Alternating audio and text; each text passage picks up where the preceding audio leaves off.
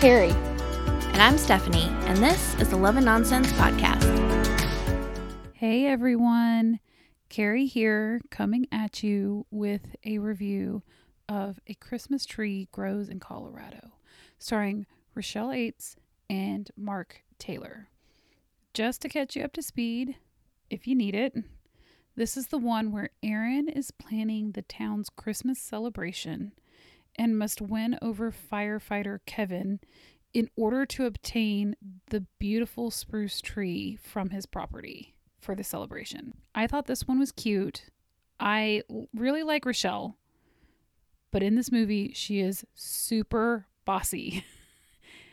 and it's very clear that they are trying to lay it on thick that the job that she currently has working for the city under her father, the mayor, is not the best suited for her.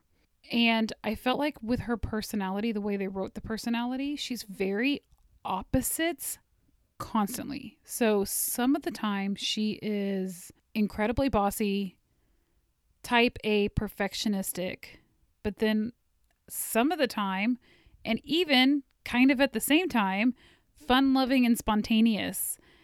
And it was just kind of too extreme, in my opinion. It made it harder to watch and enjoy. The guy was fine for me. I didn't hate him, but I also didn't love him. I did really like the storyline where he adopts the little girl. It really tugs at my heartstrings.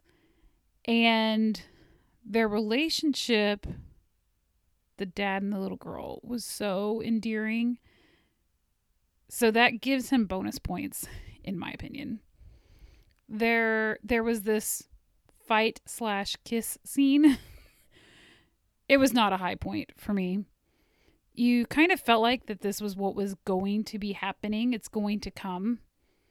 And then he shows up at her office and the fight was really loud, especially for being at her workplace. But the kiss itself was forced and uncomfortable. It was just no bueno.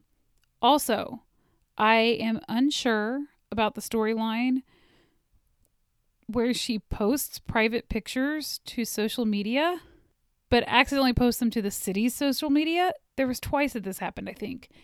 And I didn't like this. This felt really forced. It was like a, just a forced way to get this picture out there. After all, why not just keep the picture of the tree in your photos on your phone? Why do you post them to social media if they're private? Like you don't want anybody to see them. I just really didn't understand that aspect of the movie. So the pros for me, obviously Rochelle, I like her a lot. I think for what was given to her with this character, I think she did well. I really like the storyline with the guy adopting the little girl and the fun side of Erin, I like. The cons, there were some awkward points. See my points on the fight slash kiss scene. and I did not like when Erin was bossy. The best part of the movie was the ice patch situation.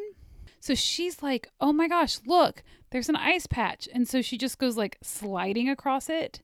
And she's like, come on. And he tries and falls. And it was really cute. And she made a joke about, like, oh, well, I'll get the city on cleaning that ice patch up for you or something. But I thought that was really cute. And they had a good laugh about it.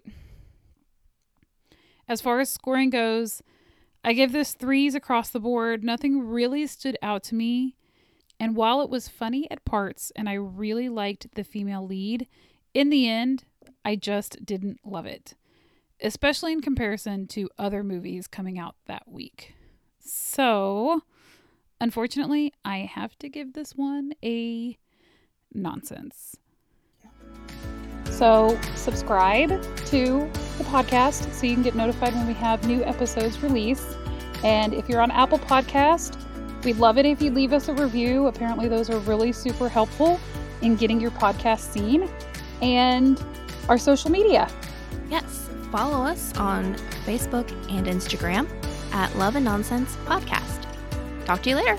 Bye.